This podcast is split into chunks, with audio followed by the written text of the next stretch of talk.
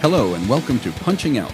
Every week, we're here on Wayo Radio talking about the problems people have with their work, whether it's incompetent bosses or unfair policies, hostile workplaces or dismal paychecks, or anything in between.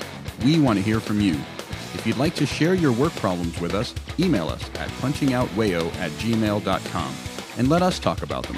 Tune in and punch out. Your boss isn't listening, but we are.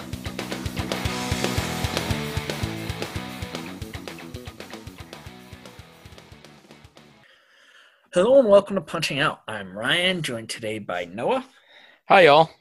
and Lou. Hey guys.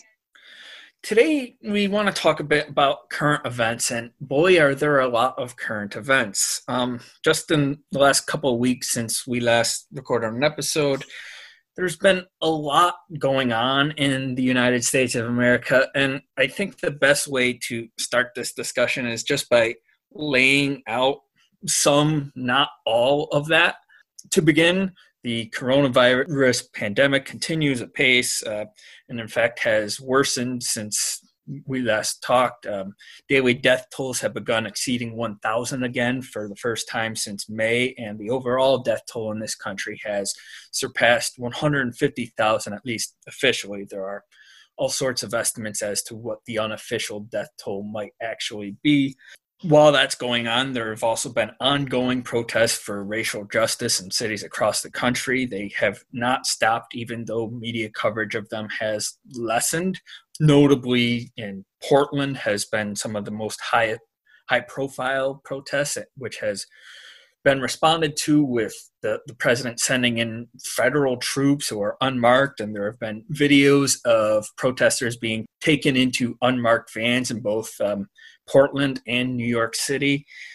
We're recording this on August 2nd, which means rent is due, and a lot of people are going to be unable to make rent this month because unemployment benefits expired last week. The uh, additional unemployment that was added under the CARES Act, something like $600 a week on top of uh, standard unemployment benefits, that has lapsed without Congress extending it. That so a lot of people who were reliant on that income, and for all of the faults of the CARES Act, we should note that that $600 was largely responsible for the fact that poverty in the United States went down in the months of April and May, even as millions of people lost income from the market and the market was unable to provide people with income. Continuing now, a lot to get to. There's also the moratorium on evictions and utility shutoffs has ended with that expiration of the CARES Act. So there's people in the middle of summer who will either be out of the home or not have power to run air conditioning. Uh, and that could affect millions of people. Uh, one estimate in the Wall Street Journal said that 23 million Americans say they have little or no confidence in their ability to pay rent on time this month. Meanwhile, the post office is strangely broken. There are reports of just weird delays in people getting their mail, and they seem to have run out of money due to a variety of factors, notably this uh, mandate that they fund p- pensions, what is it, 75 years ahead of time. While that's going on, the president has told any interviewer who will listen that the cognitive test he took, designed to detect mental decline, was actually very difficult, and the doctors were very impressed at how well he did. Because he can subtract seven from a hundred. Yes. Yeah. Um, No, no, he said one that's one of the questions that was really hard. So Yes. he didn't say conclusively if he could do that I, I have oh, one, even better. one last little bit of news to get to. Uh, he did find the time to float the idea of delaying the election due to the pandemic. So, having laid out all of that, and it is a lot, so I understand it, it's hard to get to. I want to start this episode with the question Is that good? no, Uh, I, I think we can conclusively say, uh, unless you are, unless you are the most doomsaying accelerationist that it is possible to be, even then, I don't think any of this is good per se. It's just good in terms of what it might enable in the future. But I, I think we can conclusively say it's bad, right, Lou? Yeah, I, I think the even the most, as you would say, uh, doomsaying accelerationist would look at all that and go, "Oh boy, that's a lot." Um, yeah, the contradictions the contradictions have never been this heightened in uh in living memory. Yeah. I think it's, it's I, I, it. One thing I think it should be noted that this all waves hands dramatically uh, has been very good for the billionaires. Um, they've been earning uh, a lot of money in this, billions and billions. Something like an average of $42 billion a week going to them which given that the market well i mean we've talked about it on this show before but after the first couple weeks when you know rich people stopped dying of covid and it became the working class disease that billionaires always wanted it to be. The market rebounded back pretty much immediately, has stayed up this whole time, despite the fact that fewer people are working and that billionaires are making themselves look like idiots on Twitter every other day. Um, and they have continued to grow ever richer as the rest of the country was only slightly buoyed by these unemployment by these unexpand, uh, expanded unemployment benefits by uh, payroll protection for businesses when it wasn't stolen by some or you know some some bank or or whatnot. Pri- private jet companies. Yes mm-hmm. um the lakers um things like that so yeah you've got all sorts of things coming together but i think what you've generally seen is that we've said this before and we really should take a look at the previous whatever however many years of punching out we've been doing because we've said a bunch of times like the mask is finally off but the mask can't be more off than this the mask is off and they have stomped on it and putting it in an unmarked van and tortured it at a you know extrajudicial site and you really should be wearing a mask at this point which is ironic right yeah. um just as we're all supposed to put our masks on, the state, the the fascist state, is finally taking its mask off. This right. is terrible. This, yeah, this metaphor is uh, that's enough. Okay. Every single day of the past years, and and not just like the feeling years, the literal years. It just feels like how much worse can it get? And every single day, it just sinks a little deeper but it's not that surprising. I mean, especially with the post office, they've been trying for decades to to cr- crush the post office, and it's because that pension thing, the seventy five years, that happened. I think while I was in college. That was in two thousand six. Yeah, so I was in high school at that time. So it's I am no longer in high school. Time passes. So it's it's definitely something that all of the seeds of neoliberalism and the resurgence of the conservative part conservative movement have they've been planting these seeds for the utter destruction of us all um, for decades and they're finally coming to fruition. Yay us. I mean congratulations. Mission accomplished. Um, yeah it because the post office now it's not just the pension thing. It's the fact that um, they have a, a person in charge who is actively trying to destroy them as quickly as possible by um, prioritizing like Amazon packages over their own packages, so so post office packages, by cutting hours and cutting equipment while at the same time overloading and saying you need to do this many more with fewer resources. Like it, it's active. It's it is a, a policy decision, just like everything else that's wrong currently. It's a policy decision. And we should note that the decline of the post office is especially troubling in a year where it is expected that some states are going to try to hold their elections by mail as a result of this pandemic. Mm-hmm. Um, in person voting is only questionably safe, and who knows what that will be in November. So, states have to start planning now for the possibility that having people in large crowds will still be unsafe come election day. And so the idea that ballots can't get delivered, that any number of things could go wrong in the mail process is g- deeply troubling, while there are mm-hmm. also some bad faith claims of the problems posed by uh, mail in voting, which are not true, like the idea that it's ripe for fraud where there's no evidence of it. It, it's So- ripe for fraud if you're the person in control of the ballots when they receive them, Mhm. um, which is why you've seen, um, because this is this is the thing. In-person voting could be made safe, Mhm. but states aren't going to spend the resources to make that happen. We already saw instead what states are doing. We saw this during the primaries when polling places in districts that had majority uh, non-white populations or majority uh, uh, popul- poor populations, working class populations, had their polling places cut down absurdly, with the excuse being the COVID pandemic, as if there is no way to square that circle. There are countries that have held elections during this pandemic, and they've been able to do it simply by having the basic respect for what an election means to actually try to make it safe.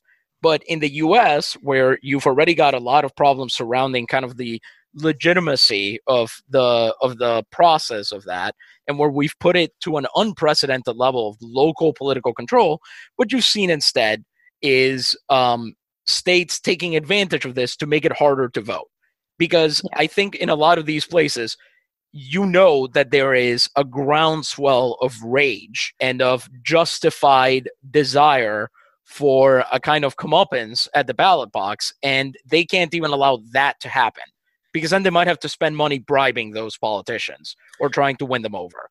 we should note at uh, this time that there's some that here in New York, our primary was sort of marred by this weird issue about postmarking ballots. Um, a lot of uh, ballots were sent out in envelopes that could be returned. You know, you just sign a thing, but they had to be postmarked by a certain date, and for whatever reason, the envelopes are not typically postmarked. So a whole bunch Wow. of ballots were rendered invalid in New York primaries as a result of that fact. You mentioned earlier that the, the market sort of rebounded upon the news that this has become a, uh, a poor person's disease, as you described it. And I, and I think that really is, in large part, a factor in our government's lack of response. Um, there have been reports in recent days that the Trump administration's plans for a sort of federal testing program sort of fell by the wayside as they realized that the initial outbreak was happening hardest in um, what you would call blue states, particularly in New York City and in the Northeast. Um, and so a lot of people were allowed to die because Mhm. they, you know, f- fit the demographic of somebody who might vote for Democrats, basically.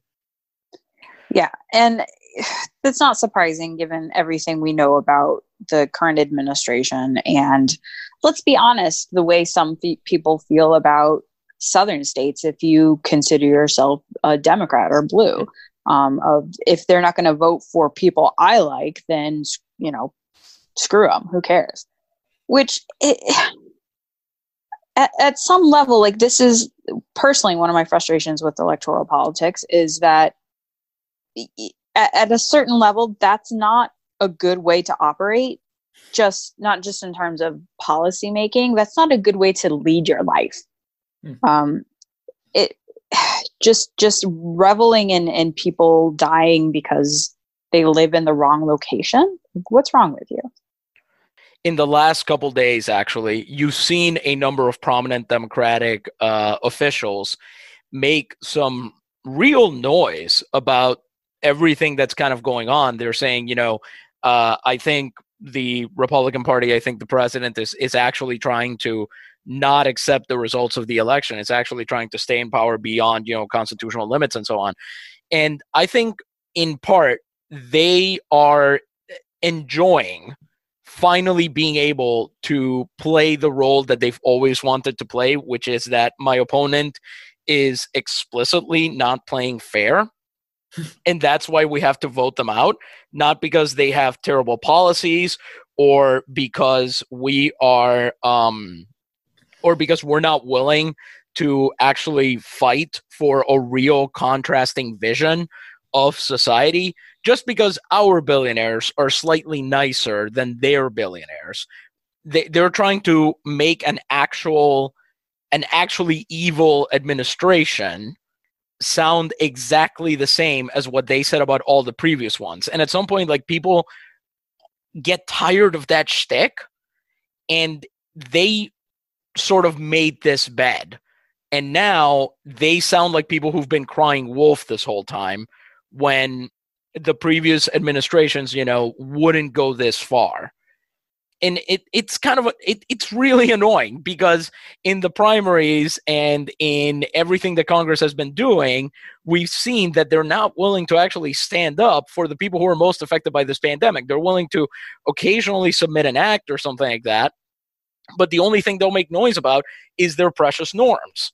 And then yeah. it doesn't really work in the long term when that's all you care about, not the people that are affected by it. Like this is always being done in in terms of uh, sort of what it makes us look like as a country instead of what the actual effects on people are. The Democratic Party Platform Committee just voted down a series of proposals that have majority support from the American public, but we're supposed to believe that if you just, you know, pull the lever, the metaphorical lever, I suppose, uh, hmm. for blue in November, that they're going to come to pass regardless because you know so many people have voted for them and they think that we don't know that 2008 happened in this country. There was a democratic supermajority in congress and instantly what we found out is just how many of those people could be bought. And that's going to happen again because there is no commitment to actually doing anything about any of the underlying issues that have made this country's specific outbreak so much harder to deal with. I think there's been a lot of hand wringing from congressional Democrats. You know, this idea that they can't do anything about the current moment because Republicans control the Senate, which is true to some extent, but the House is controlled by Democrats and, in theory, has an equal amount of power to the Senate. But there's a lot of standing around and I don't know, just hoping for the best from people who have shown that they aren't going to offer the best. Yeah. I, I, I don't really know what to make of the seeming lackadaisicalness that we've seen from Congress at a time when there are so many problems. Um, and there have been, you know, gestures towards making a real effort. I I think there has been a push from Democrats in recent days to preserve the $600 uh, a week unemployment benefits. Um, I, I, believe in their version of the relief bill, there is a, a, a continued moratorium on evictions. Um, and they have talked about things like wanting um, to provide lawyers for those being evicted, which which is a good thing, if even if it is mm-hmm. not quite up to the scale of this crisis. I guess really what we're seeing is the Republican Party's own ideology. It's um its commitment to not wanting um to spend any money on the poor people basically is a roadblock that they are willing to die for like they must recognize that this will be bad for their electoral prospects in the fall if people do not receive the help they need. And yet, you have senators like uh, Ben Sasse from Nebraska. Ben Sasse has discovered again his uh, commitment to fighting the deficit. You know, now that it yep. looks like Democrats might hold power for the next few years, he is uh, remembered that he came to office on uh, you know, we should keep the public spending down. But so he's sort of uh, preparing for that fight in the middle of this crisis, which will require public spending. The only thing I was going to say is that they're making the right noises now because they're hoping that November will reward all of the noise making. Mm-hmm. The thing is that, okay, look, uh, this is probably the longest I've ever gone on punching out without mentioning what I do for a living. But you had uh, I, I almost made it through the first segment. um, but um, as a teacher, Progress. one thing that you figure out very quickly is that you the behavior that you reward, and it's not always the behavior that you say you reward, is what you're going to end up getting more of. And to be frank, if you're a Democratic voter and you're listening to this and you're left of where the Democratic Party platform is, they need to hear from you. They need to hear from all of you because I know that you exist and I know that you're out there. The voting base of the Democratic Party is way left of its platform committee, is way left of the party infrastructure. Uh, or superstructure, we should really be saying. Haha, Marxist. But the real truth of it is that the Democratic Party has been allowed to skate by on only making these noises when things get real bad. And then the moment that things get better, turning its back on its voters and saying, no, we're going to fob you off with, you know, the, the healthcare exchanges, or we're going to do this, or we're going to do that. And we're going to point to all the structural factors why we can't do what you want us to do. But here's the thing we know what a party that doesn't care about structural factors, that doesn't do anything via norms, that doesn't give a crap about uh, whatever structure it has to um, it has to disassemble to get its policy goals done. We know what that looks like, and they have been radically successful.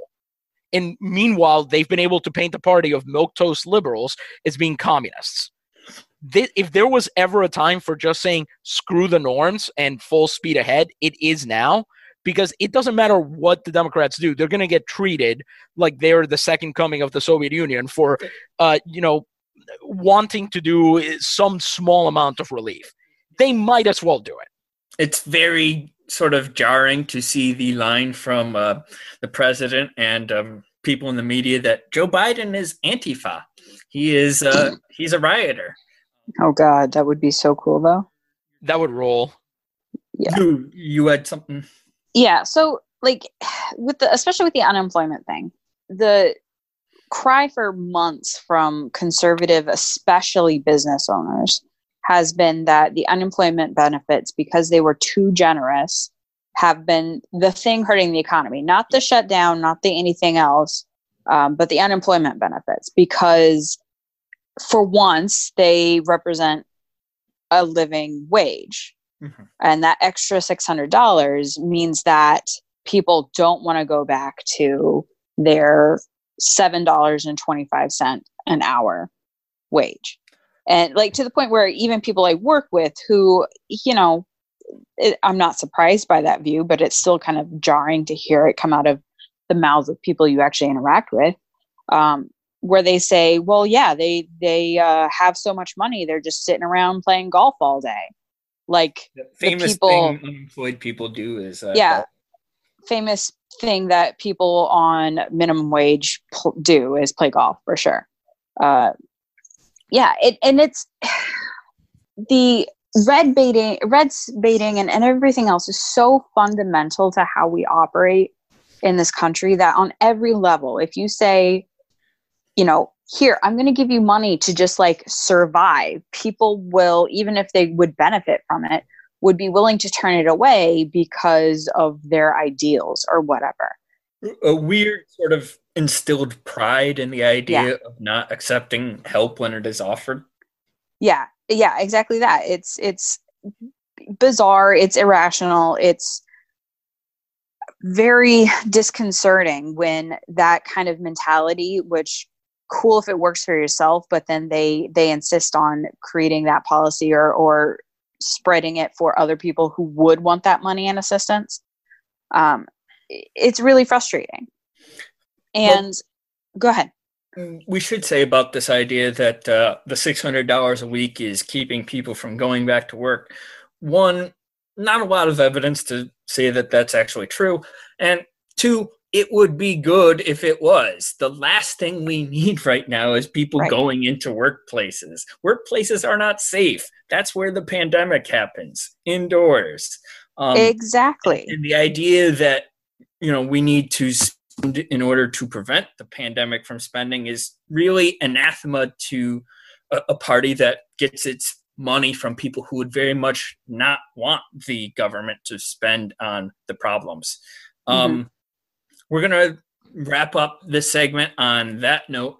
And when we come back, we'll talk about more of the problems, I guess.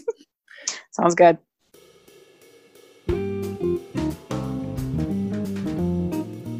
You're listening to Punching Out on WAYO LP Rochester. If you'd like to continue slacking off, you can find all of our past episodes on iTunes and SoundCloud. Remember, your boss isn't listening, but we are.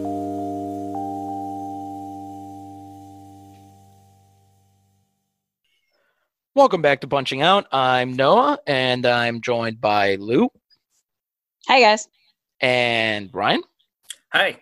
We spent the last segment talking about gesturing vaguely at everything uh, that is going on, all of which is bad, and um, we we sort of talked about the complete fecklessness of our uh, so-called leadership to do anything about any of these problems, except kind of uh, fatal hole we all burn. But one thing that we started moving towards in the last segment was the fact that if you look at how other countries are dealing with this pandemic, listen, I'm not a dingus. I know that the upper class in pretty much every country is perfectly fine with committing genocide on enough of the working class to, you know, only have the bare minimum that they need to run everything. Okay? I don't care what country you live in, that is the case. That said, as much as I think the upper class in South Korea or the UK or Germany or Canada or wherever else would love to do this kind of stuff, the upper class here is kind of uniquely open about their disregard for the poor and the working class. And they're just kind of allowed to go off about it. And I wanted to talk a little bit about sort of the culture that we live in that enables that to happen.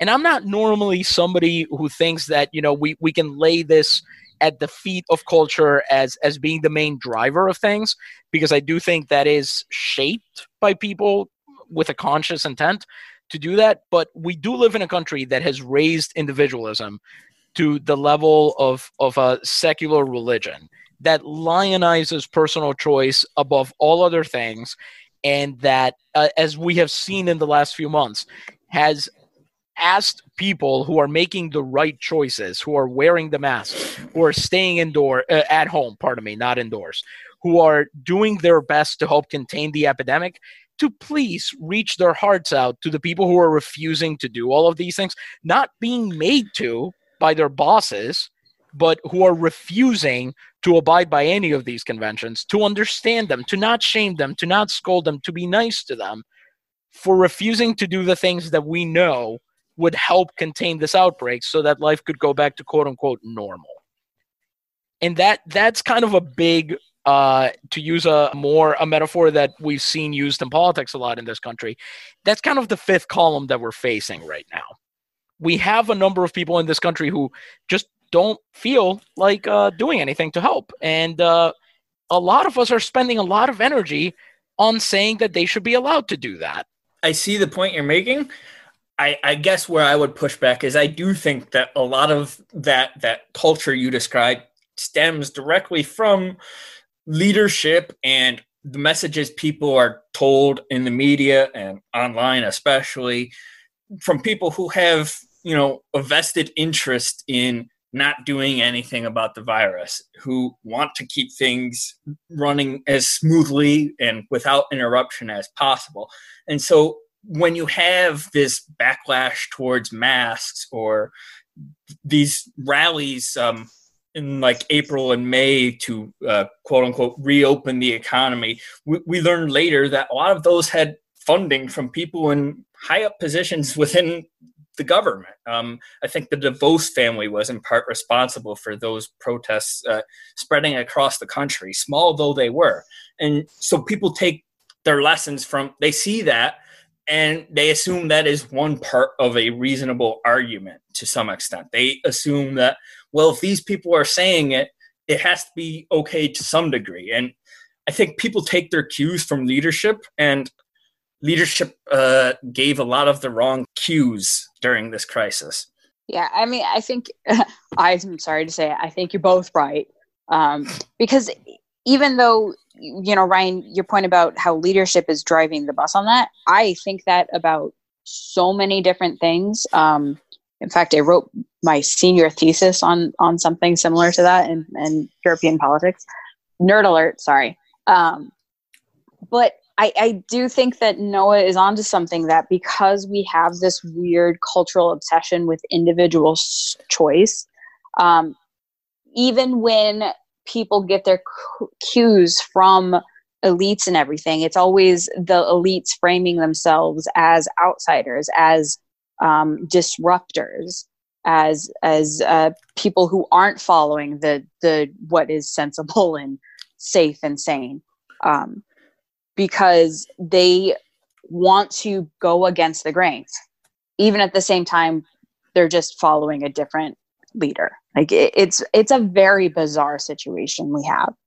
Um, because yeah like the the the obsession we have with individual choice over everything else um, has definitely i think put us in a situation that um, other countries except for maybe like brazil um, aren't really in I I would say that even that sort of obsession, as you describe, with individualism and individual choice, like there are historical reasons for why that happens in America. Um, mm-hmm. We had decades of this uh, Cold War opposition to communism and uh, yeah. collectivism in in general, really. And we had you know anti-union propaganda and any number of factors to make a country of people who are you know more content to go alone who uh, as we i talked about in the first segment who view accepting help as a source of shame rather than yeah. you know something that people do um so i guess my broader point is i don't know if i wouldn't necessarily come to the conclusion that like the american public is just miles stupider than every other public.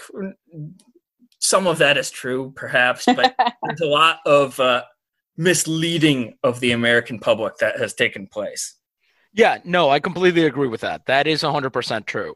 Um, and I would, I mean, I would even say that the fact that we have to frame this in the way that we're framing it, that is this a question of is the public just inherently like this or have they been shaped like this is kind of part of it to me because it creates this perception that well like frankly it it kind of feels like saying the public is just sheeple which we all know is the rallying cry of mm-hmm. the person who wants to claim that telling them to put on a mask violates the uh it violates HIPAA because they're not supposed to know about your health condition or whatever.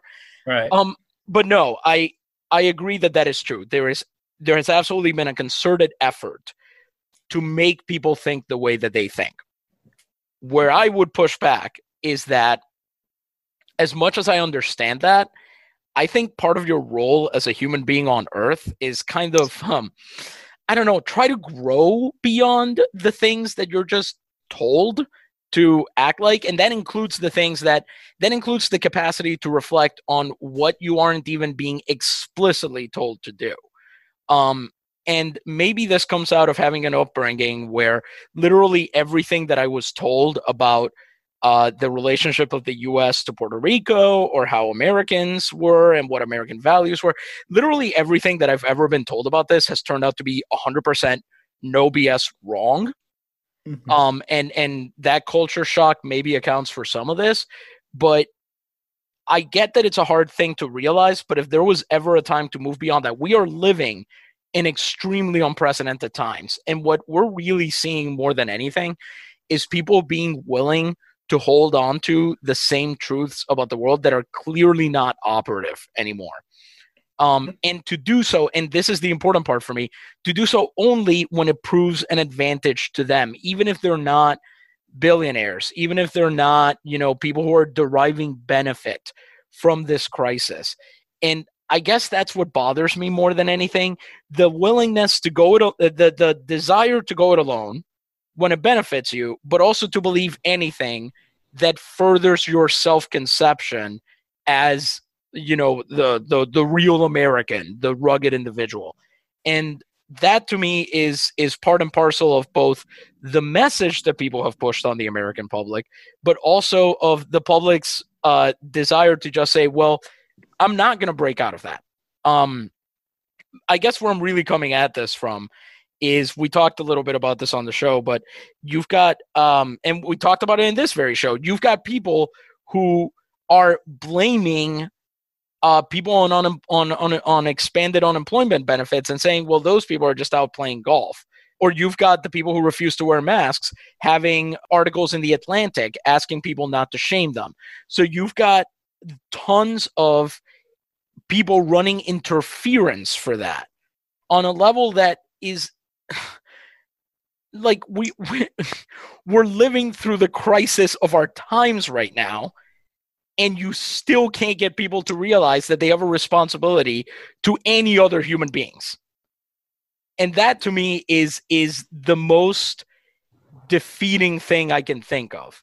Um and and you have to get beyond it and everything but in the moment it it does really take the wind out of my sails um especially as somebody who's going to be asked to enforce uh, a mask mandate, to ask people to socially distance, to tell people who have not taken this pandemic seriously from day one that they have to follow the things that'll make them safe.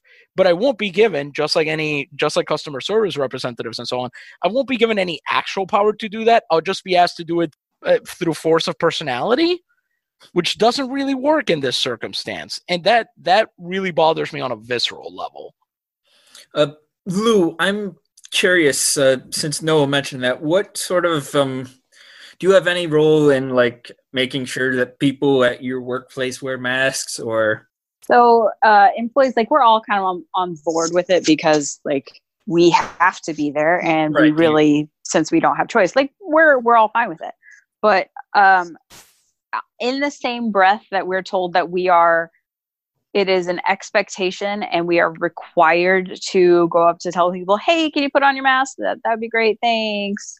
Um, in the same breath they have to admit we can't do a thing about it. And if somebody says oh i have a medical exemption. I can't wear a mask um, at any point we just have to go guess so that's awesome and and like it's we get it all the time so people will curse us out for making them wear a mask, and then people will curse us out for allowing people to not wear a mask.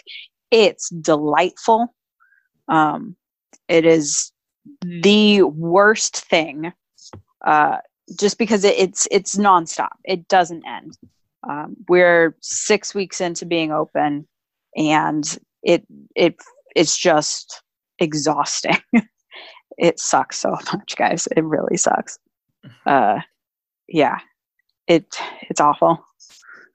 Uh, Noah, you mentioned um, this idea of people being told not to shame others for you know not following the rules and what have you, and I think to some extent that might stem from sort of a a long term sort of apathy Americans have had about politics, um, and in the idea that for a while, uh, there have been a lot of people who haven't seen the ways in which politics impacts their lives directly because for a while we've had a Democratic and Republican parties that have operated within a not too dissimilar framework. Um, you know, there have been obviously pet issues that each party has that are, there are real differences on and which do matter. But for a lot of people, they look at you know the presidential election and they don't see much difference um, in terms of their lives, you know, in terms of being personally impacted, regardless of who wins. Um,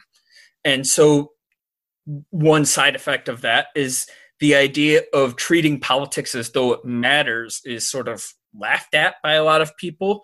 And if you're going to laugh at that idea, then you're certainly going to reject the idea that somebody should be, you know, held accountable or protested or yelled at on the basis of their political beliefs, you know, because it just hasn't seemed like those political beliefs could be harmful at all. But here in the last few years, as beliefs have maybe grown a bit wider in terms of, you know, what is in the mainstream and how noxious they can be, we have to realize that there are political beliefs that are harmful and must be called out. And the mask debate is maybe a small like microcosm of that broader discussion in our politics about what is acceptable behavior. What is um, how harmful can your beliefs be before it's okay to call you out on that fact? That that's the thing that it and this is somewhat independent of ideology but um, there is a general reluctance among in in American culture, and even sometimes this is positive. There is a general reluctance to call other people out for doing something wrong unless you already don't like that type of person. So it's very easy um, so uh, it, it's very easy to say to somebody who's being kind of a scold or whatever, uh, to to just call them a hall monitor and dismiss them as you know authoritarian or whatever. But the thing is, pretty much everybody has certain things that they want to be that way about, and right now we have a, a thing that objectively you actually do need to control people's behavior about, and it sucks. I'm not saying I'm not saying that there aren't downsides to it. I'm not saying that it's great to be, you know, sitting in your house all day and and not leaving it.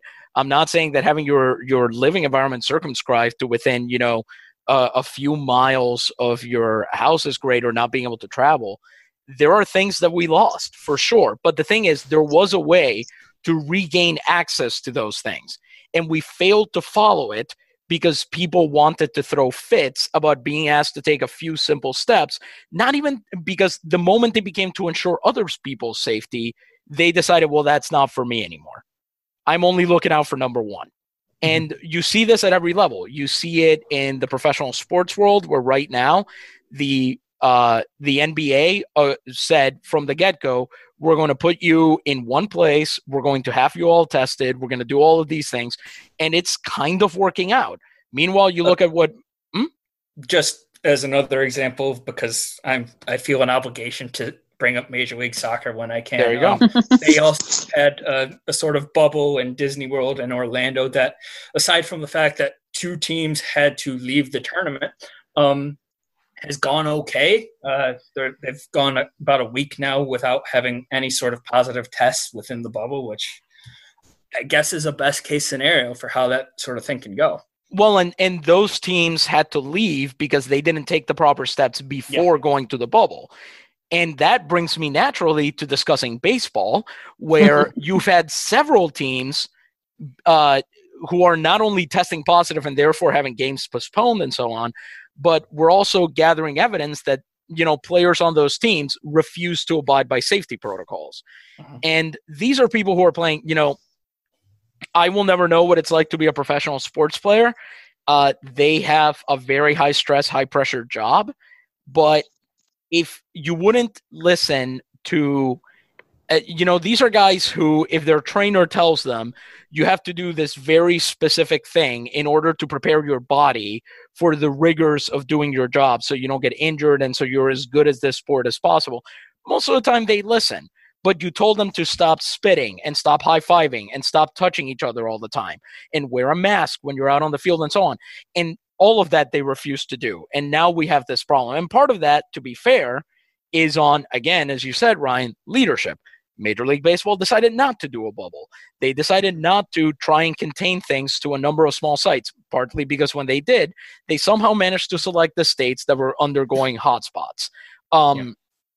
But you know, it there was a certain responsibility on the players' part to avoid doing the things that would exacerbate the problem, and they manifestly did not meet that responsibility and it kind of becomes a microcosm for what's going on everywhere else because their fellow their teammates the people that you know are hurt by this in many cases were doing everything they were supposed to and now they're mad because these three guys didn't and now you know we can't play. We're not quarter of the team not, has coronavirus. Yeah, yeah. and now even if even if we're getting tested every day we might not be able to play and so you know this is a very specific example and sports has its own environment and everything but like damned if that doesn't tell you what we're dealing with here.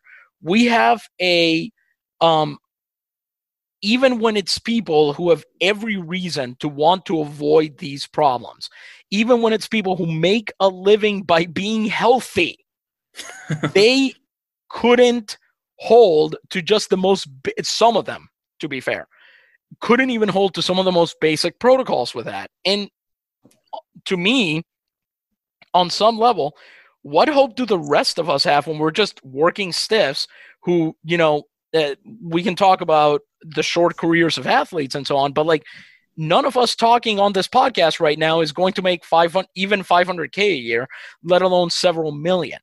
Mm-hmm. So what are we supposed to do when we get sent into? I mean, Ryan, you you know about this more than either of the rest of us do, and uh, Lou, so do you. I'm about to get sent into the trenches and in direct contact, and I've got bosses who sit in their offices all day and can do everything via Zoom and think, well, you know, it's not really such a big problem uh, if my employees uh, come into contact routinely with teenagers because at first it was that they don't spread the virus.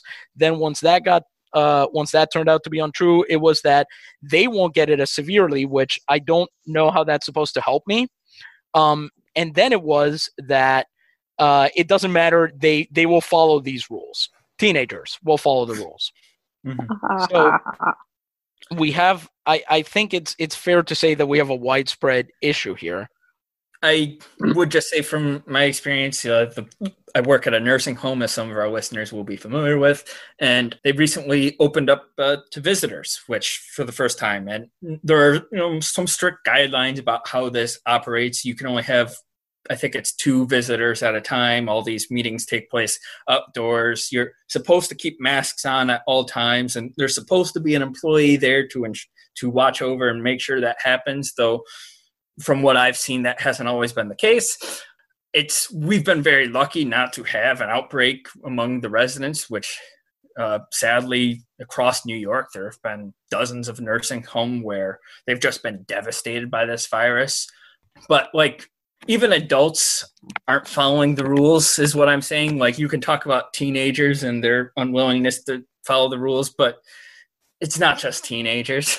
Oh yeah, no, it's not. Absolutely not. No, absolutely not. In fact, just anecdotal, anecdotally, um, a lot of people their objection is, "Oh, I can't get my my two year old to wear a mask." That's not it. The two year olds are not the problem. It's hundred percent the adults all the time. No, that is also absolutely true. But it's it's one thing to how do I put this? Yes, the problem is the adults. I have even I am going to have even less ability to deal with the adult side of the problem than I will with the adolescent side of the problem. Right. Um, and you want to talk about a population of people that will follow those rules that bring them personal advantage and will disregard the ones that they don't. Adolescents are definitely squarely in that circle. But no, I do not, I don't blame them for what's about to happen. I blame squarely my bosses who are going to do this knowing that symptoms are going to spread and that people are going to get sick and they just don't care. And there's been a message in recent uh, weeks from like Republican leadership and those pushing for schools to reopen that we have to be willing to accept, you know, outbreaks among students. Um, you know, when they aren't just outright denying the possibility that students can get sick from this virus, that children can spread it. Um, and I think that sort of acceptance is something that we have to push back against. Like the idea that there's an acceptable death toll from this that we're just going to have to go along and however many people die you know if they die they die. I think it's the responsibility of people not in power to do what they can to not accept those terms. Yeah i agree. It's like i did see a thing on the internet a few weeks ago of somebody trying to explain the left wing rationale to right wingers. And they said, the thing you have to understand about left wingers is they will do anything to save one life. Okay. Even if it means blowing up the Statue of Liberty to save one person. And I will, I agree. That's not a bad way to live, frankly you heard it here first. Lou wants to blow up the Statue of Liberty. um, we should take a break before we get into more trouble. um, we'll, we'll be back for a brief while after this break to wrap up the show and talk about maybe some positives. I don't know if we can get there, but we'll try. You're listening to Punching Out on WAYO 104.3. You can subscribe to the show or listen to past episodes on iTunes, SoundCloud, and other podcast apps. We are also on Facebook and Twitter at Punching Out Wayo. Now back to the show.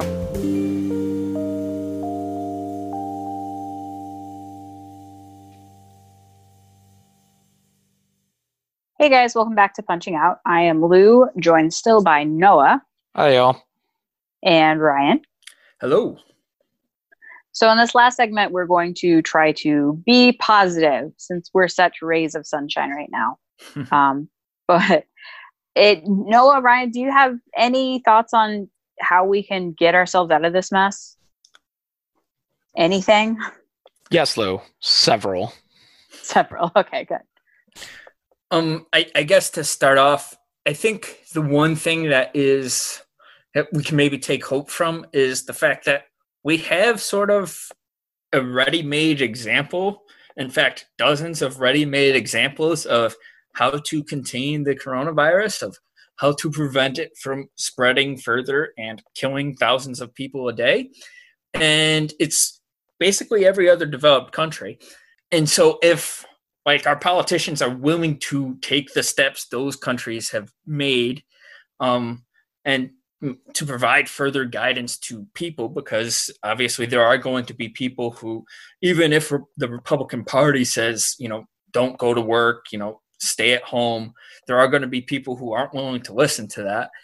But we can take we can follow their lead and hopefully have results if not um, equal to theirs. You know it's obviously too late for that to be the case. We can try to uh, bring down the curve the way they did.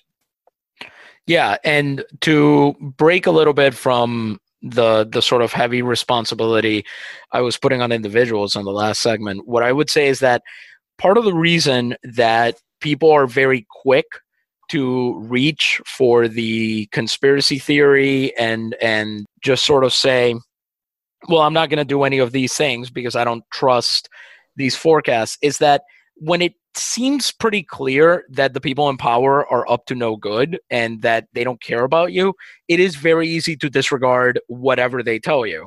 So part of this has to be not just guidance in terms of, you know, make sure that you follow these rules and whatnot, but also, eh, you know, reward that. So as Ryan said, pretty much every other developed country figured out a way to pay, pay people to stay the hell home. That's Mhm. important. I mean, we started doing that and then essentially said, let's pockmark it so that it's just useful enough to sort of get us over the hump, but not useful enough to actually convince people that, you know, not having to go in for your minimum Yeah. wage job every day might be a, a good thing. Yeah, we, we did sing the uh, praises of $600 a week unemployment benefits, but it should be noted that unemployment um, is a system run by states and can wildly vary depending on mm-hmm. what state you're in and just like administratively how that is handled. And there are people who have absolutely fallen through the cracks of what has been you know a pretty robust safety net for this pandemic and so the other models that have been put forth by other countries at least i haven't seen stories of you know millions being worried about their ability to pay rent this month you know there there doesn't seem to be that sense that those countries are on the brink of collapse the way the usa currently is Yeah. And you're going to need, and that actually brings me to an important thing that they haven't really talked about, except in the context of we're not going to fund schools if they don't reopen. Uh, you need funding to state and local governments so that they can administer things like unemployment, things like social safety nets, things like public health. You're going to need funding for continued unemployment benefits, as well as pay people to keep uh, their employees on the payroll at full pay you're going to need to spend some money so that people have an incentive to actually do the kind of stuff that might contain the outbreak. Because there are things that uh, you know uh, you just don't care about if you don't know where your food is coming from and where the roof over your head is going to come from and all that sort of thing. Coronavirus for all of the real damage that it, it all of the real havoc that it has wrought is very much an abstract danger because it's not you know some big monster that you see uh, shambling down the avenue. So you need to take steps to put people in a frame of mind where they can deal with that sort of thing on a level that is that is fair to them. And the way you do that in this case is by taking care of their needs. Yeah. you, you talk about state aid being an important part of this, and just to give a concrete example, uh, in the last week or so, Andrew Cuomo has talked about, you know, if they don't get, if the state of New York, that is, doesn't get uh, federal funding the way they're expecting to make up for the shortfalls in tax revenue that will stem from the economy uh, being shut down and all of that.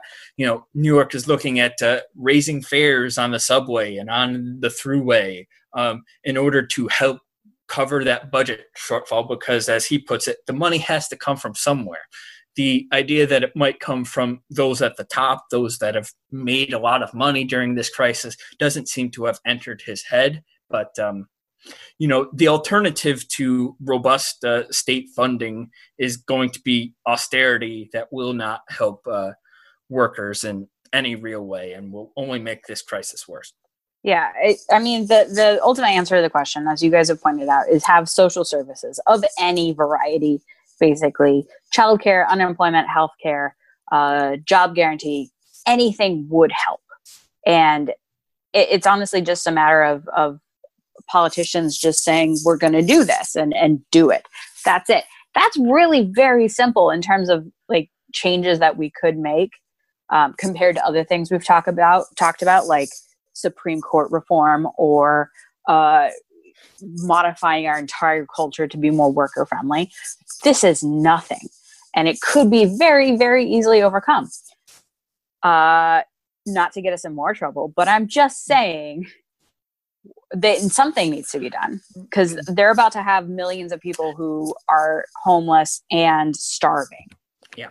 I know this is the positive segment, but perhaps it doesn't inspire much hope that the priority from Senate Republicans has been uh, liability protections for companies that open back up amidst this pandemic.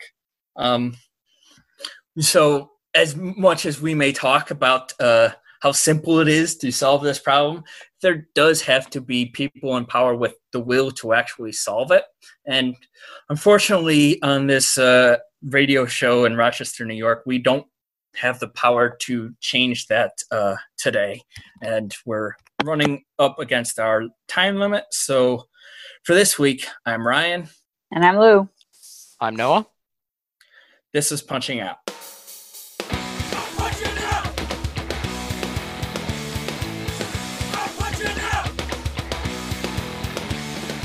You've been listening to Punching Out. You can find us on Facebook and on Twitter at Punching Out Wayo. Email us your work stories, complaints, and struggles to punchingoutwayo at gmail.com. Punching Out is a project of the Punching Out Collective. Our producer is Ryan Brister. Music for Punching Out is provided by Ariel Cruz. Tune in next week for more Punching Out, and remember, your boss isn't listening, but we are.